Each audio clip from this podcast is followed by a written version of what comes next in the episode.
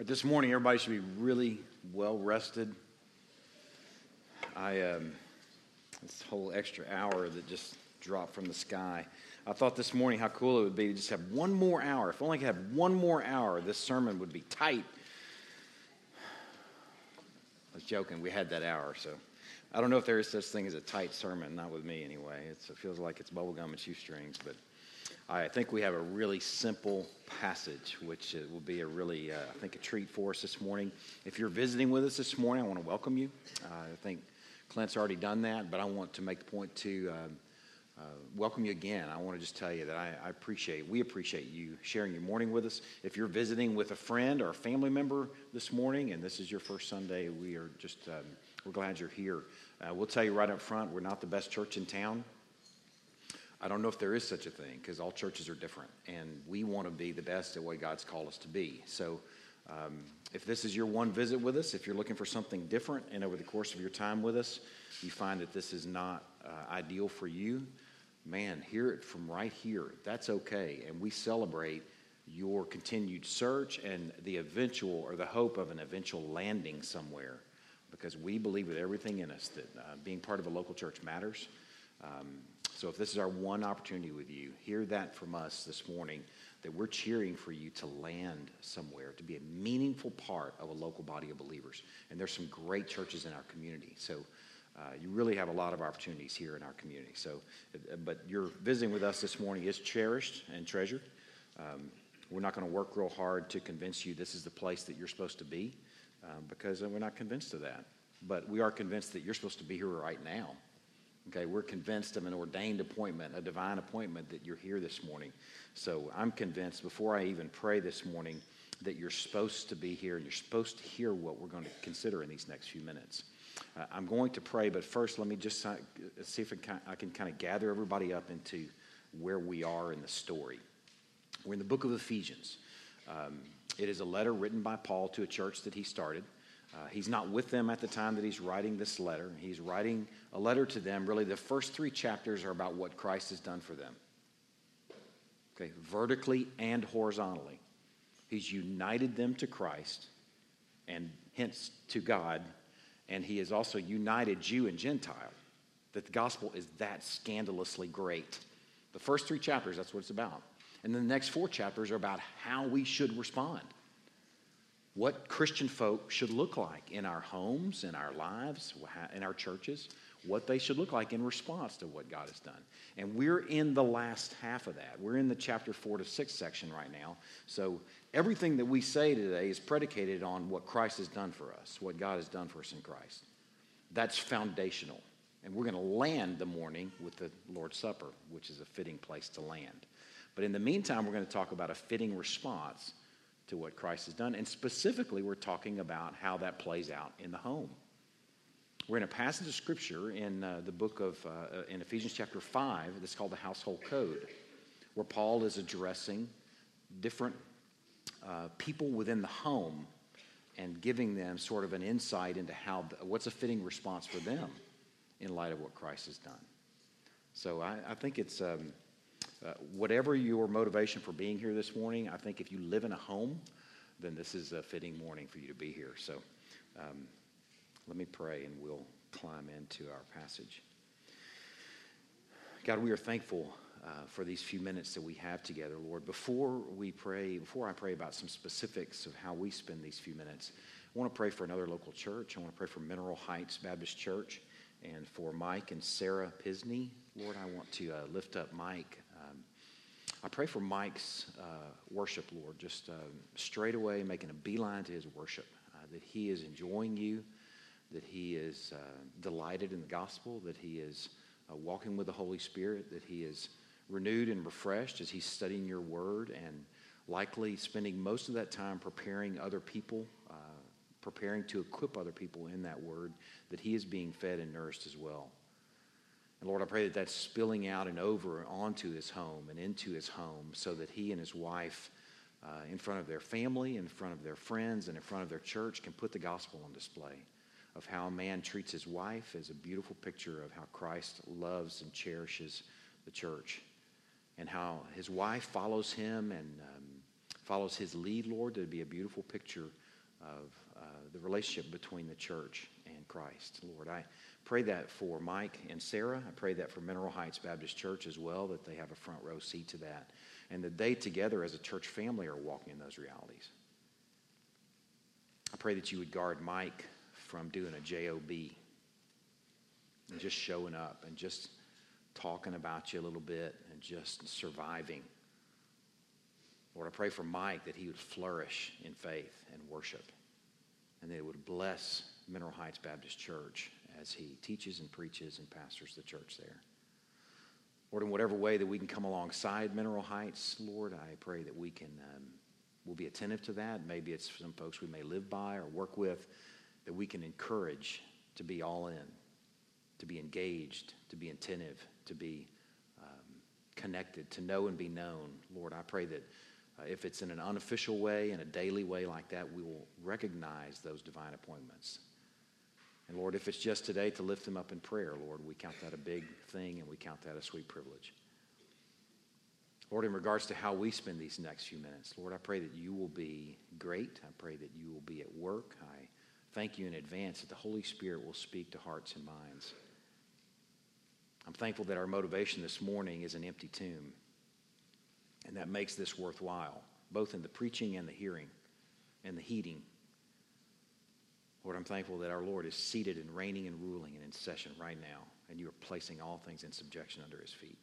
We pray that we'll be some of those all things this morning, that you will um, equip us to walk faithfully under your leadership. In Christ's name we pray. Amen. I want to give a special welcome this morning. I was saving this for after my prayer time to our kids. The last Sunday of the month, we have our kids in worship with us, or I should say, our smallest. I can't even say that. Our babies are all over there. But our kindergartners and pre-kindergartners are in with worship, are in with us on the last Sunday of the month, with was, which was last Sunday. And some of the parents might feel like, "Hey, this was a curveball. I didn't expect this again two weeks in a row." Um, well, it, this is on purpose that we're doing this this morning because the sermon is for children and we thought it an especially appropriate morning to have our kids back in with us. So I want to welcome our kids this morning. Do we have some kids in here? Yeah, are the Katie? There's like one. Oh, there's a hand in the back. Are There any over here? There's a couple hands. Good. All right, I good. I'm glad because this I prepared something for y'all. I mean, I really did. I'm, I'm, I'm not, you know, sometimes we might kind of uh, say that and then somebody starts talking and oh hey, see you. See, see ya. Good. Awesome. Uh, you might think that, that um, uh, you might say something like that, but then in the next few minutes as it unfolds, you realize it wasn't for you at all. Okay, this really is for you. Okay, it's especially for you, kids. So I want to I want to encourage you and I want to challenge you in these next few minutes to do your very best to listen. Okay, I know there's going to be some stuff that you may not understand. Okay, I totally get that. But I bet your parents are going to try and help you with that. And I bet that the Holy Spirit is going to help you with that. So I trust that. So I want to encourage kids to really do your best in these next few minutes. Uh, do your best to listen. Maybe take some notes and maybe uh, draw some pictures. Do what you can and listen. I'm going to have some stuff off on some slides to help a little bit. I don't have pictures. I, I thought about that as I'm sitting right here. That might have been cool, but I, did, I don't have pictures, but I do have some words. Okay. The um, kind of my reference for where I'm going this morning, you can turn to Ephesians chapter 6. I should, should give you a scriptural reference before we climb in. You know, in the military, you start each morning with formation. A big part of that formation is, first of all, figuring out who's there. Uh, people, do they show up? Are they in the Navy and Marine Corps? You call it UA, the unauthorized absence. In the Army, I think you call it AWOL. Are they even here? Uh, part of what happens, though, is when, once we account for everybody in a formation, there's some instructions that are given for the course of the day. In some ways, some marching orders. Um, uh, kind of the way it unfolds is the officers show out there, show up out there once everybody's already out there, and the officers salute some people, and then they smartly walk back to their office and drink coffee and look important. And then the enlisted guys really get the work done and the senior enlisted guys give the instructions over the course of the day or for the day, uh, sort of the marching orders, like the staff NCO or the platoon sergeant or staff sergeant. And in some ways, I'm sort of looking at Paul like um, a platoon sergeant here or a staff sergeant, like he's speaking to, a, speaking to his troops and giving some marching orders. But instead of a bunch of troops or soldiers that are standing there, it's families. It's kind of funny to imagine a bunch of families out there in formation. You know, dad's standing there in parade rest and he's looking around like, I wish the kids would get in order. And mom's trying to chase the kids and get them sorted and standing at parade rest or some manner of attention. And uh, here Paul is speaking to each of these members of the family. And here's how kind of un, kind of how it's unfolded so far as he's addressing the members of the family. First, he addressed wives. And he said to wives in this formation, he said, Wives, in light of what Christ has done for you, submit to and respect your husbands. That's the marching order. It's simple. Not easy, but simple.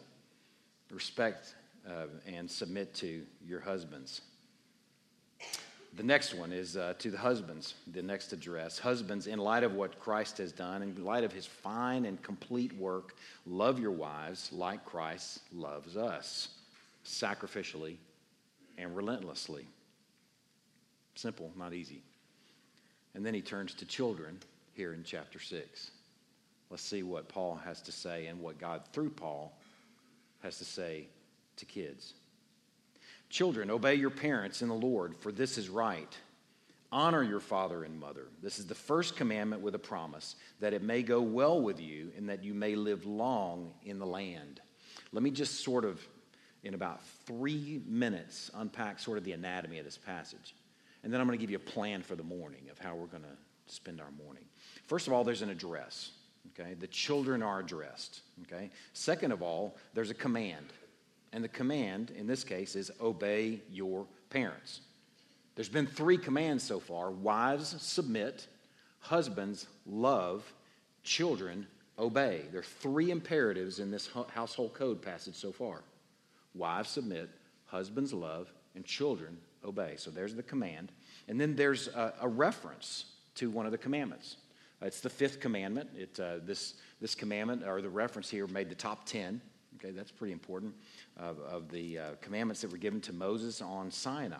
Okay, so um, our, my plan for the morning is to first of all consider the address, to spend some time talking about who's addressed specifically in regards to children and the fact that they are addressed. And then I want to consider um, after the address is the command. Okay, and then I'm going to consider three reasons that come from this passage, three reasons that the command should be obeyed. And then last, as we lead into our Lord's Supper, I want to consider the motivation. Why a kid should want to obey, or a, a child should want to obey. Okay, let's start with, first of all with the address to children. I think it's important to recognize that children are addressed here, not their parents. Over the years, we've been asked, um, Do you guys have a children's church? And you know, early on in the life of Crosspoint, we actually did. And I, I can't remember how long we had that, maybe a couple of years where um, we would sing together, corporate worship together, and then we would send the kids out and they would go off to a separate uh, little place and over in the, the treehouse or what, what's now called the youth building, and they would have a, a, a little church service. Well, over time, we began to get more and more convicted that our children should be in here with us. Now, the littlest ones, the ones that maybe are younger than pre K, that might be a lot to expect. But over time, we became more and more convicted that as much as possible, and then at least one Sunday a month, we wanted to have the kindergartners and preschoolers in with us. And I think this is a beautiful packet, uh, pa- passage that sort of supports that whole notion. Because the children here are addressed. I mean, don't, don't miss that. A guy that started the church some years earlier is writing a letter to his church that he started. And he's writing a letter, and that letter likely would have been read in a corporate worship gathering, in someone's home, maybe, uh, where that, that letter's read and sort of discussed and explained. And apparently, children are there. Apparently, children are there, and not only are they there, they are actually addressed. I mean, think about that for a minute. It made me think of one of my favorite stories in the book of Acts. I, will just share the story with you. If you'd like to turn over there, you can, but I'm not really going to give you any time to get over there because it's not necessary that you actually see the passage. You can just listen. It's in Acts chapter 20, verse 7. On the first day of the week, when we were gathered together to break bread, Paul talked with them. Okay, this is Paul um, uh, in. Um, speaking to it in a church setting. This would have been a context where Paul is actually in the flesh doing what's later being done as someone's reading his letter. Okay?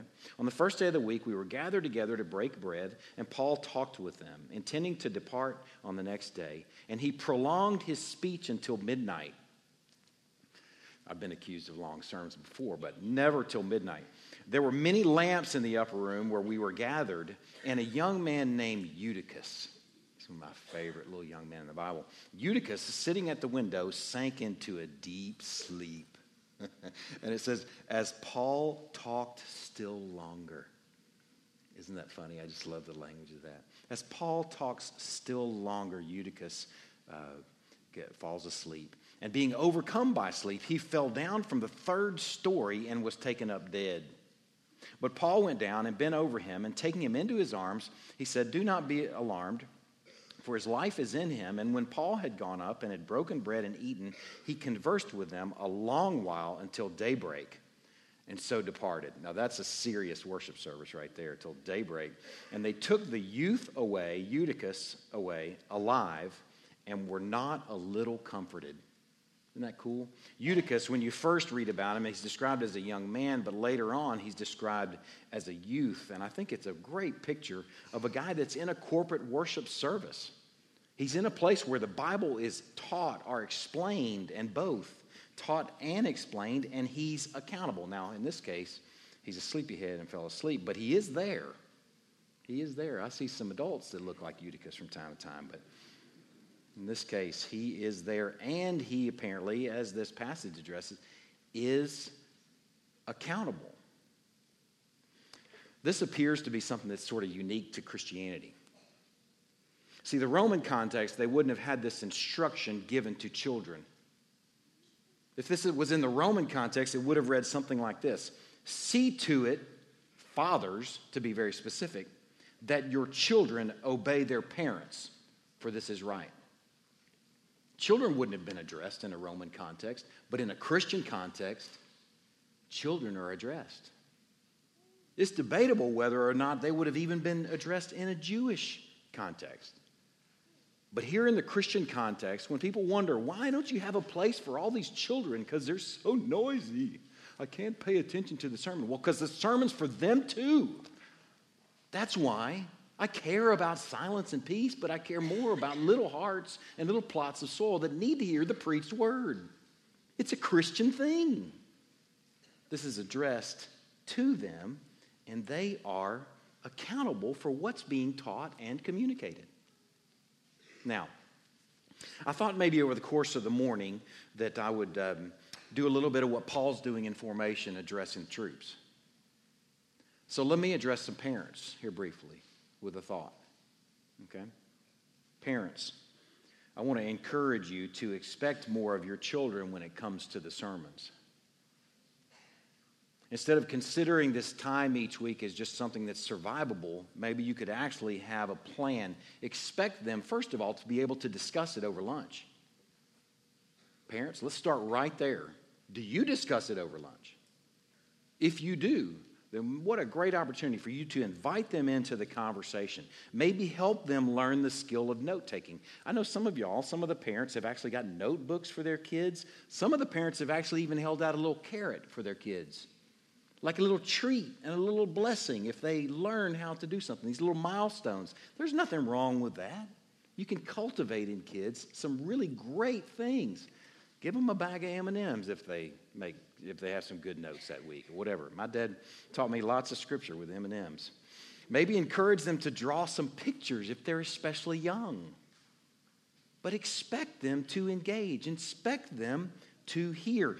Teach them to listen by expecting them to listen first. You've got to start right there. If you're not expecting them to, they won't do it because even Eutychus needs to hear and learn.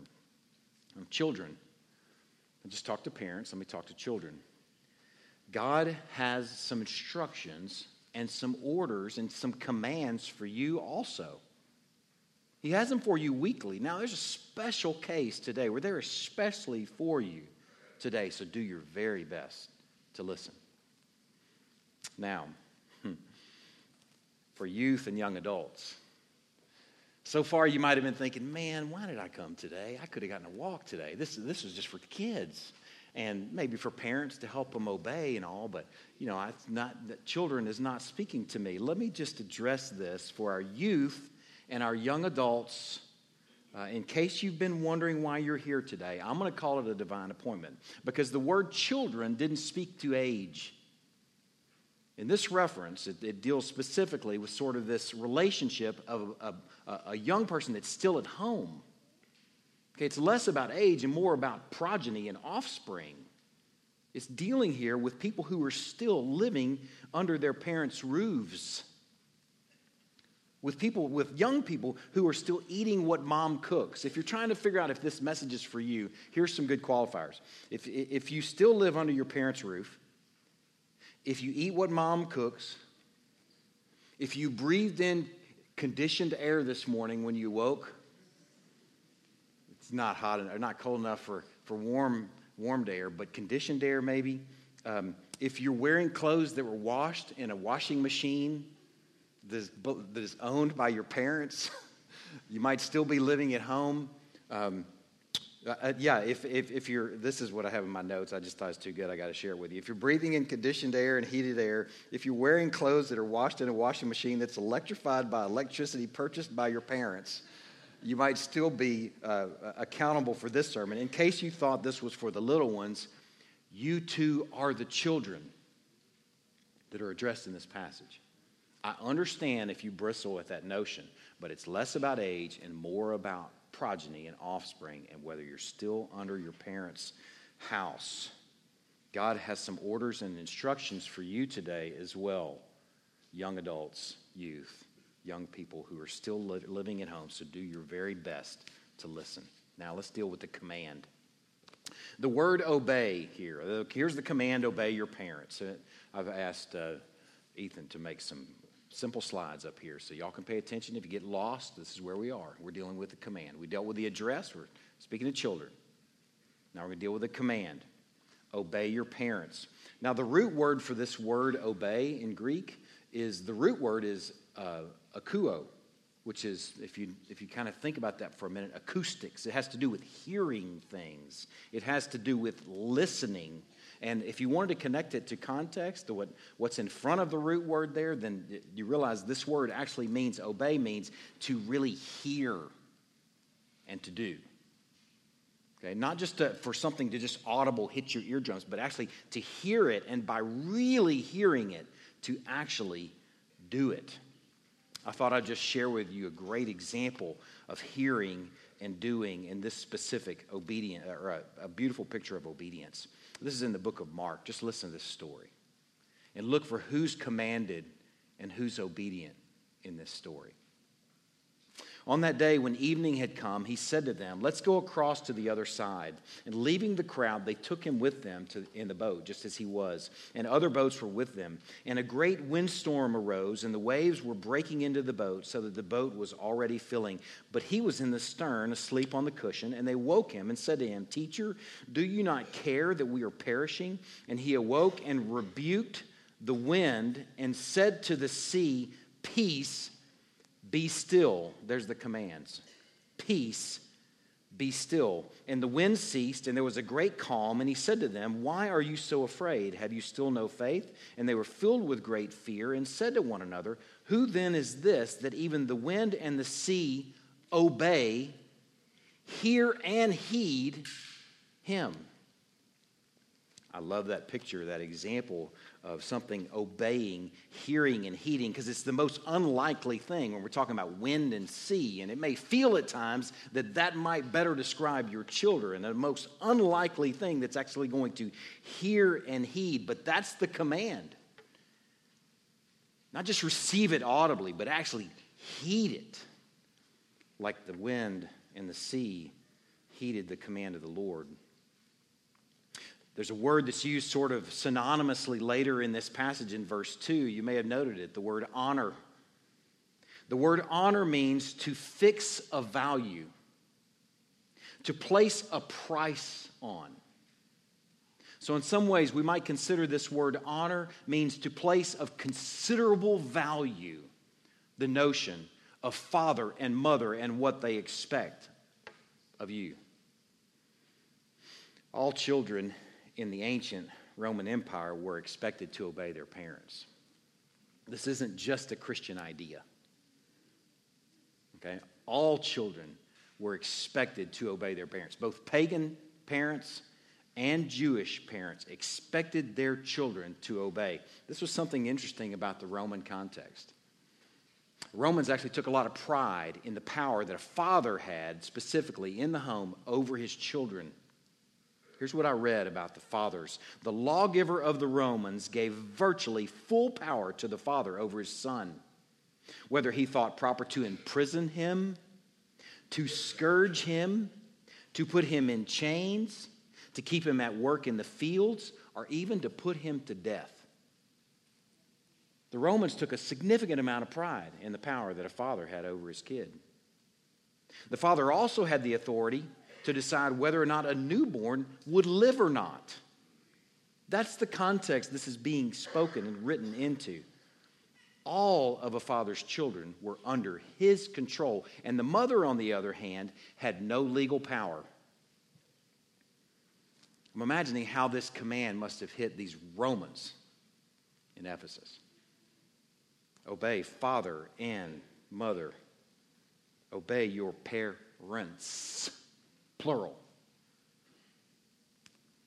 Obey your parents in the Christian home was a unique command in this context. There is an assumption here that I need to make before I continue because I know that in this room I want to speak about this command briefly. But before I continue, I'm, I'm assuming that this command plays out in a Christian home. It was shared in that context, after all. The letter wouldn't have even been heard unless it had been a bunch of Christians gathering around, and the children would not even have heard it unless their Christian mom or dad and mom and, and dad brought them to the corporate worship service. So there is something of an assumption here that we're speaking about obe- obedience to Christian parents. And I realize in this room we have all manner of story where people may be, may be hearing this command and going, man, I can't obey my mom because she's not even a believer and she's not even acting like it. I can't obey my dad because he's off the reservation and has lost his mind. We're speaking here primarily to homes that have Christian parents. And this command and this expectation is to obey both parents. Now, there's a room full of people in here that can hear this and can heed this. Children, youth, and young people who are still living at home need to hear this command. Kids, I think, don't obey and respect their moms like they do their dads. Let's just get it out there. Kids, I don't think, obey and respect their moms like I think they do their dads. If you don't know what I'm talking about, you can just stop right now and just say a little silent prayer and just thank the good Lord that you haven't been exposed to what the rest of the world has to deal with. If you do know what I'm talking about, you know what I'm talking about.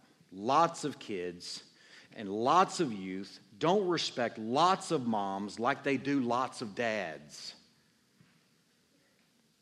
But the command to obey and honor is to obey and honor both father and mother. Boys, I've got some practice at that. I've got two brothers, having been a young boy growing up in a home with two brothers and a mom who was doing her best to parent us along with my dad.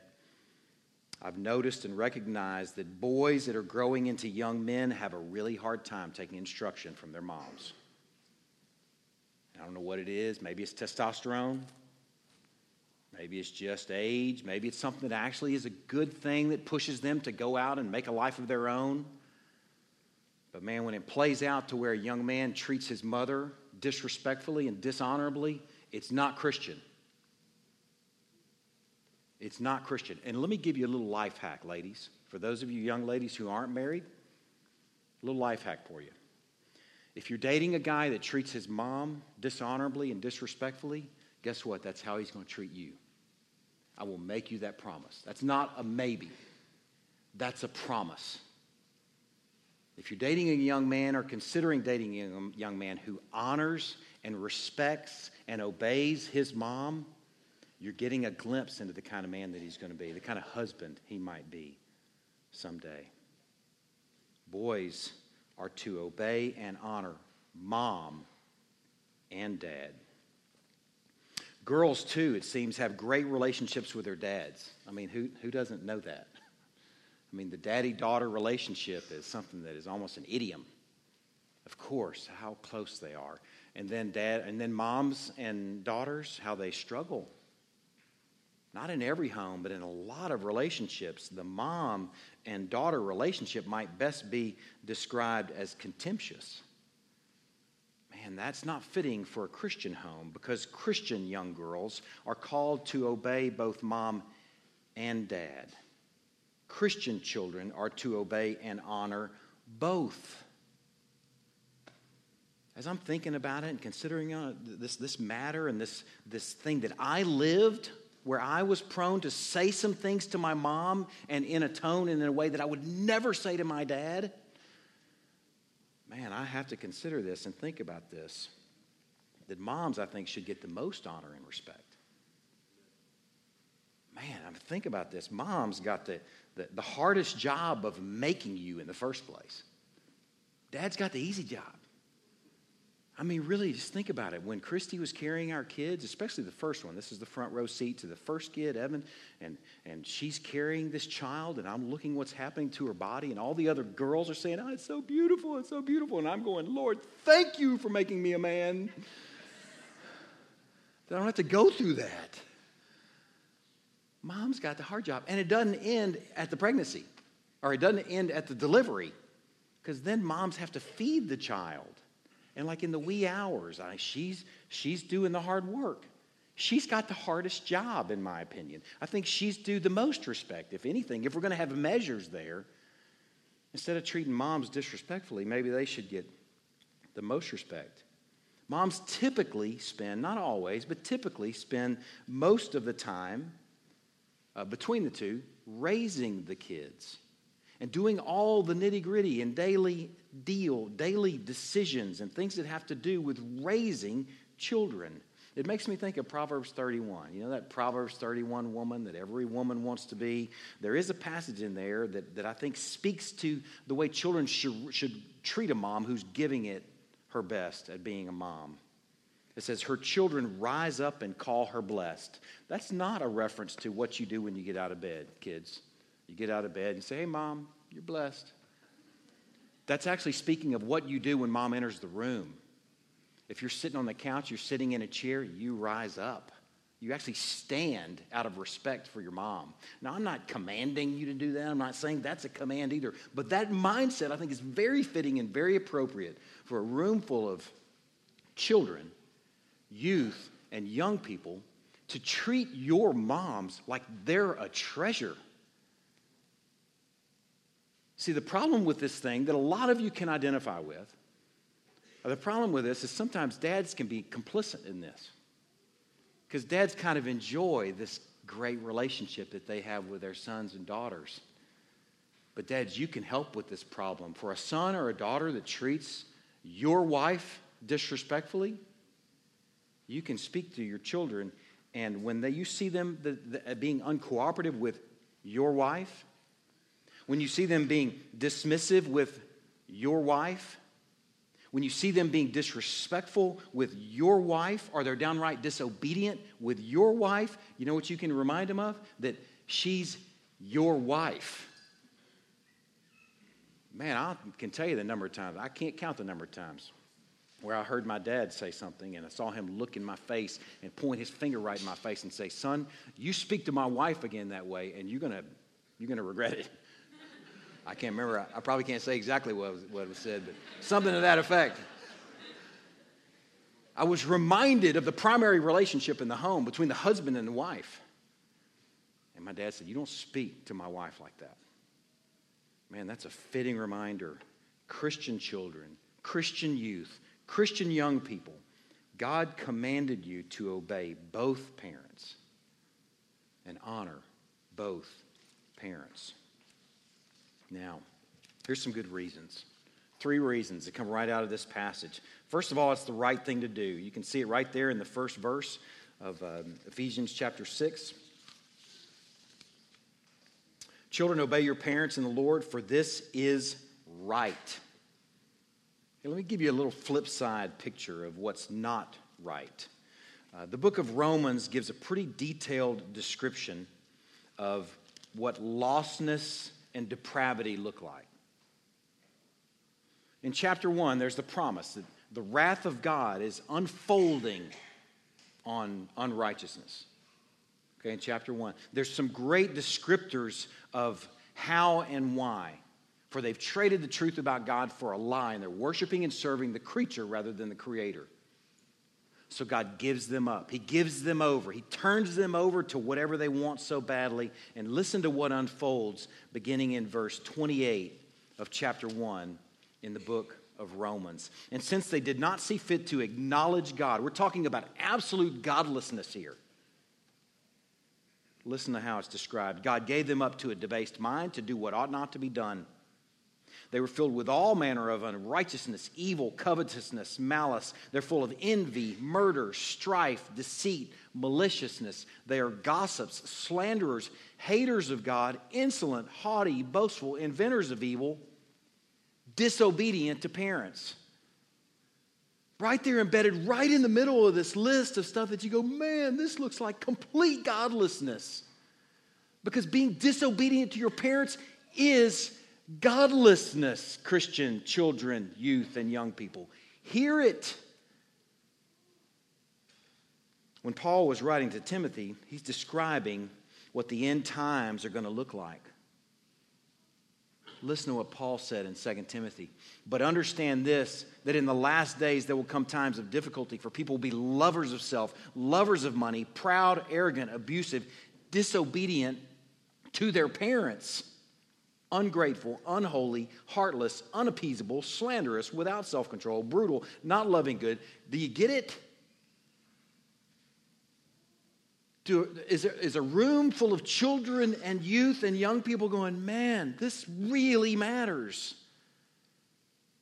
How I respond to my mom and my dad really matters. Paul in Colossians added this note to a, a, really a, kind of a parallel passage that obeying and honoring your parents is the right thing to do because it's pleasing to the Lord, is what Paul said in Colossians. So if here's, here's your first reason for obeying and honoring mom and dad. Obey your parents because it's the right thing to do. It's just the right thing to do. Now, here's a second good reason it's a commandment.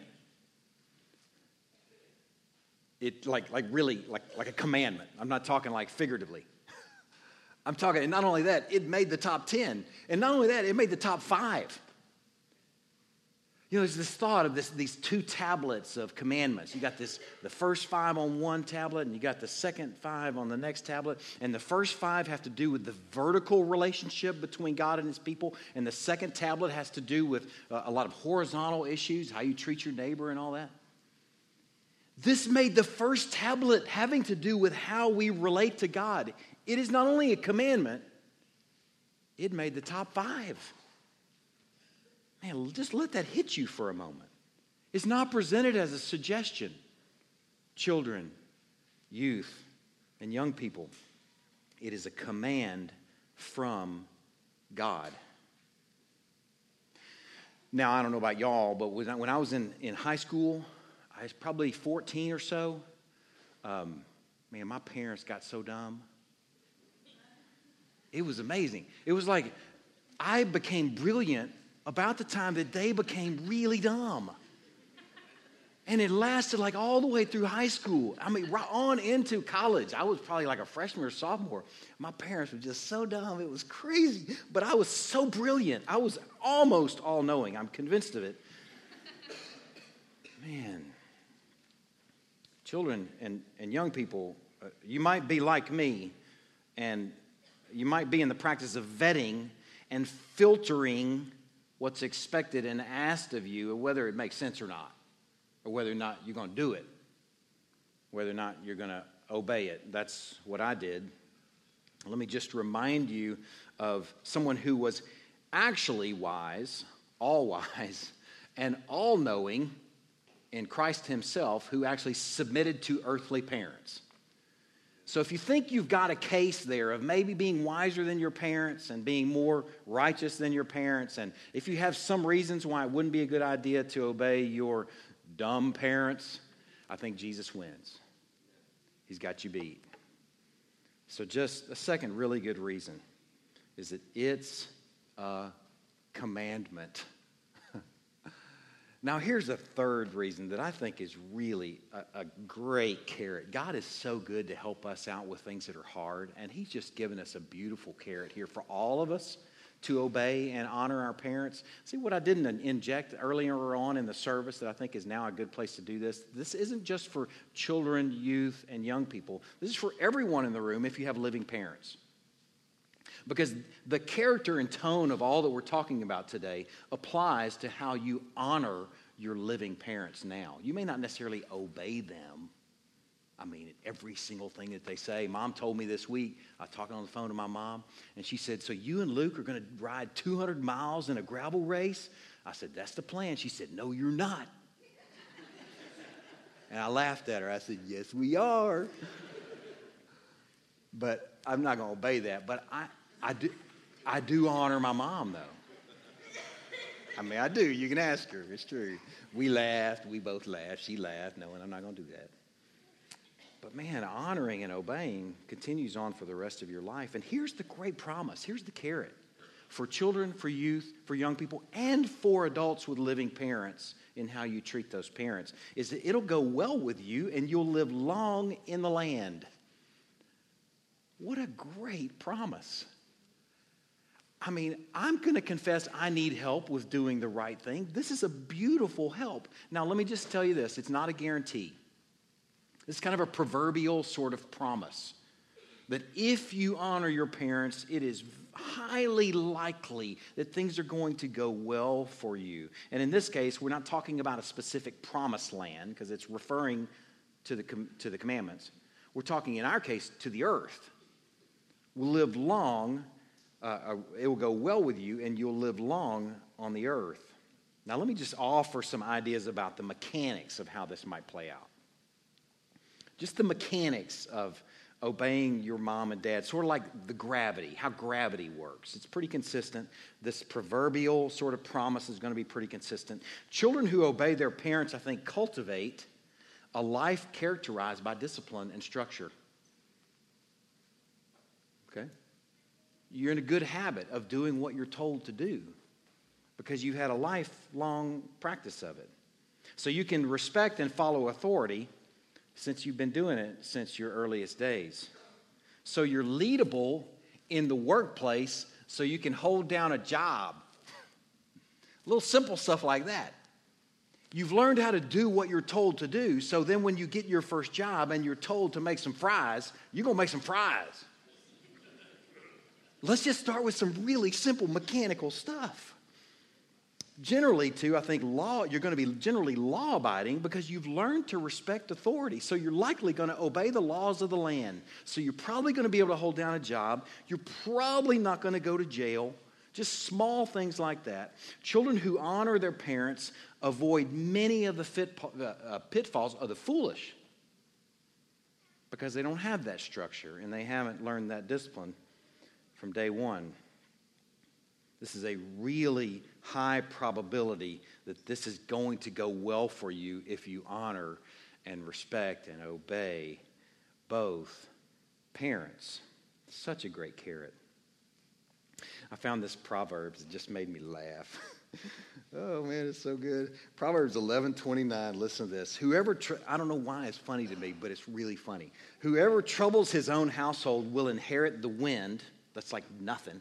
Okay, the troublemaker at home, just imagine that teen gone wild. I'm not going to do what you said. I'm screaming at mom and dad, treating them like they're a piece of trash. Whoever troubles his own household will inherit the wind. Nothing. Okay, you got nothing. But here's what it says too. And the fool, this, which is synonymous with the one that's troubling his own household, will be servant to the wise of heart. Okay, let me just put that in practical terms for you. The troublemaker at home the one who doesn't obey and honor his parents or her parents, um, will actually work for the guy who did. I'm going to say that again because I just want you to get the beauty of that. The troublemaker at home will work for the guy or gal who honored their father and mother. Isn't it just poetic? I just love it. I love it. It makes me laugh too. Those are the mechanics. But I think we got more going for us than mechanics here. We have a promise from the living God. And he points out it's the first commandment with a promise. I think the best reason honoring and obeying father and mother works out this way that you have a life where things go well and a life where you live long on the earth is because God didn't uh, just put the physics of it in motion. There's a God who makes promises and a God who keeps and fulfills promises behind this promise, who sees how you respond to your parents and hears how you respond to your parents and knows the heart of your response to your parents.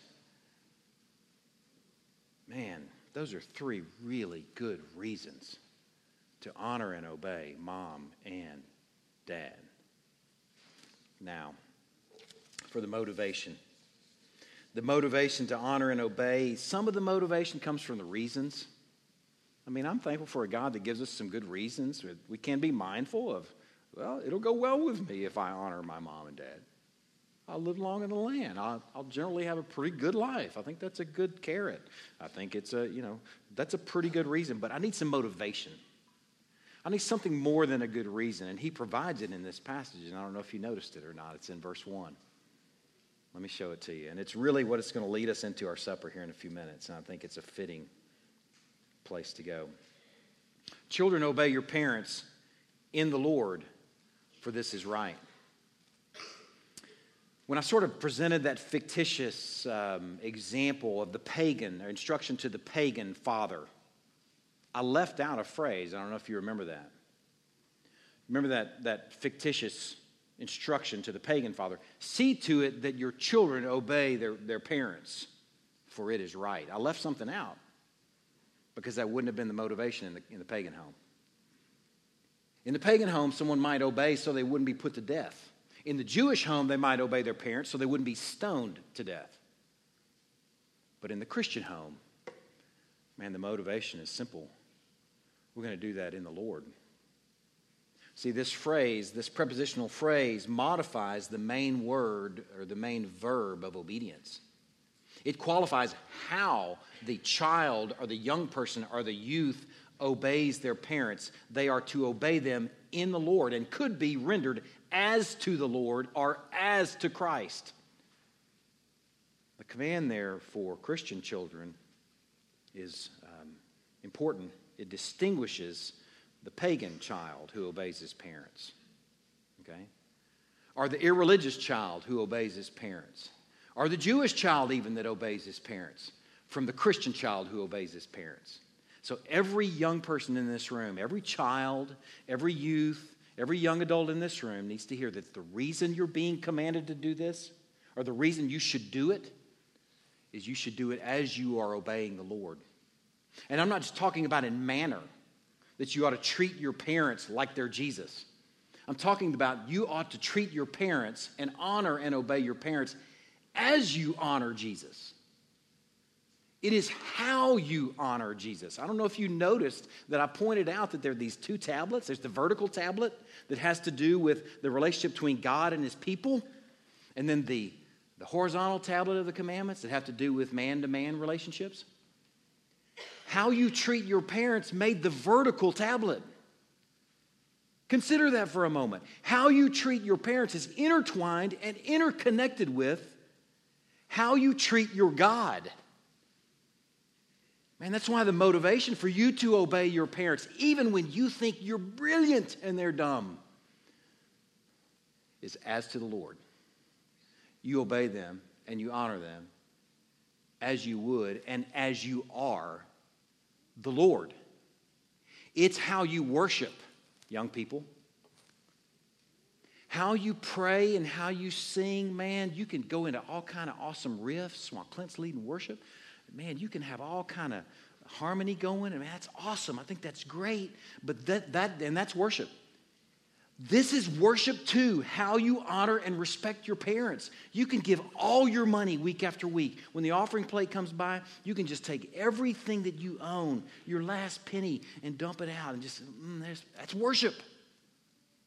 And how you treat your parents is worship too.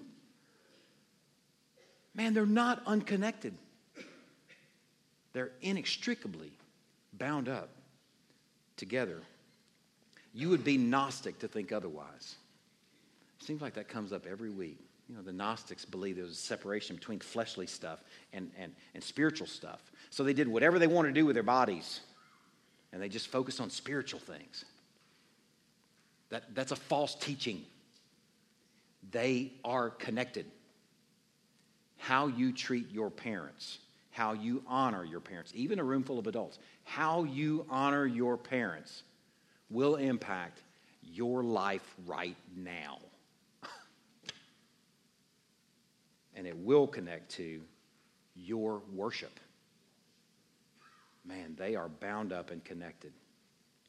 Now, that's going to lead us into our supper. I'm, going to share a, passage from uh, 1 Corinthians chapter 11. Uh, it's a familiar passage that we read often for our supper. And um, I think it connects to the motivation for us that we do um, uh, how we submit to one another, for example. I started this morning in verse 21 of chapter 5 of uh, Ephesians. Submit to one another as we submit to the Lord. Okay, the wife submits to her husband as she submits to the Lord. That's the motivation for us to submit to one another. That's the motivation for the wife is to submit to the Lord as she submits to her husband. And this is the motivation for all that we do. It's what makes us Christian. If you leave here today thinking, man, I want to really obey my parents, I want to honor my parents, but you leave off the in the Lord, then it's nice and all, but it's not worship. I want you to really hear that. But if it's connected to the Lord, even if it fumbles, even if it's frail, even if it's faulty, even if it bobbles, it's worship. And that's why we land every Sunday on our supper because we want to make sure that we don't give some sort of teaching, some sort of instruction that leaves off the in the Lord part. Because if we do, then we're just a bunch of moral, um, uh, morally bankrupt people that really aren't worshiping at all. But if we're doing these things in the Lord, it's the difference between worship or not. I'll read our passage and then we'll distribute the elements. For I received from the Lord what I also delivered to you that the Lord Jesus, on the night when he was betrayed, took bread. And when he had given thanks, he broke it and said, This is my body, which is for you. Do this in remembrance of me. In the same way, also, he took the cup after supper, saying, This cup is the new covenant in my blood.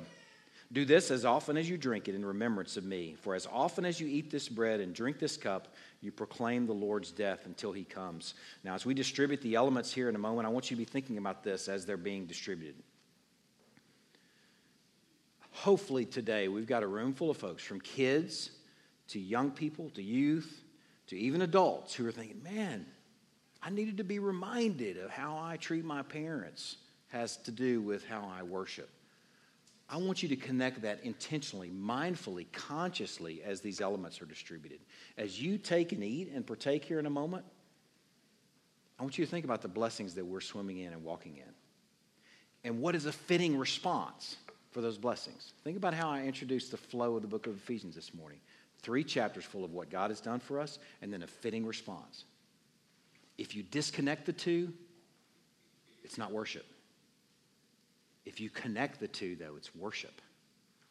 So as you take these elements here, think about how this supper, each week, as we enjoy a Christ that gave everything for us, as we enjoy his work, how it connects to how you actually live, how you actually move, and ask him to help you connect the two. They're supposed to be connected.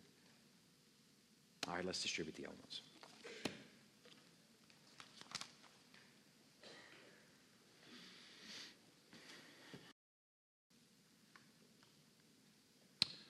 That microphone was on while we were singing. That's, that's bad news. At the folks got an earful just now. Um,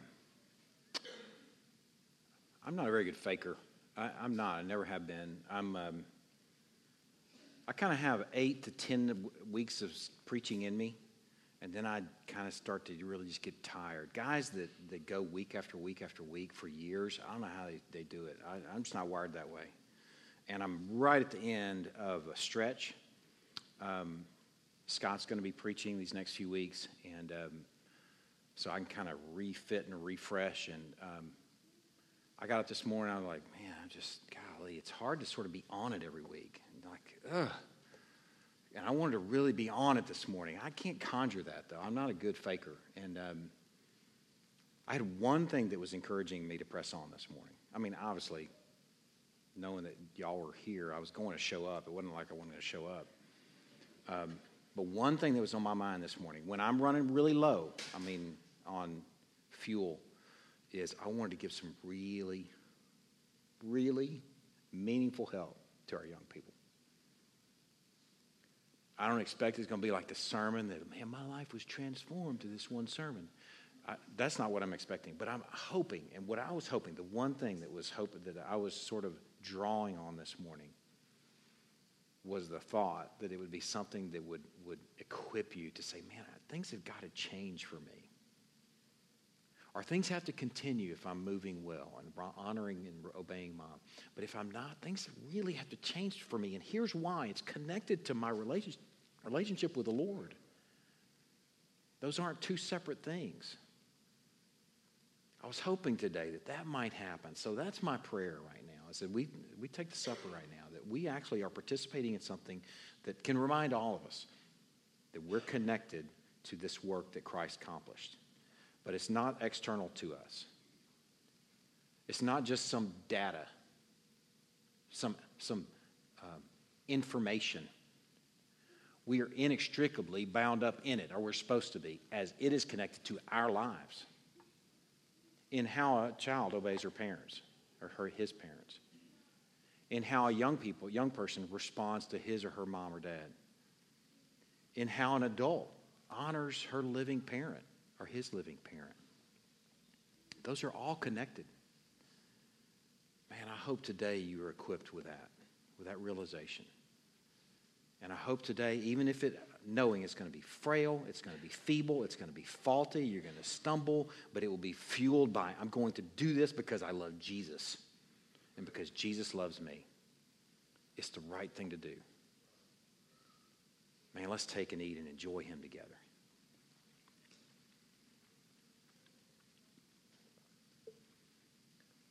He's the only fuel we've got to do this stuff. Doing it just because, that won't sustain you. Doing it because it's expected of you won't sustain you. Doing it because you love Jesus and because he's, he loves you, that'll sustain you to go the distance. Let's take and drink in faith. Let's continue on in song. Y'all can stand.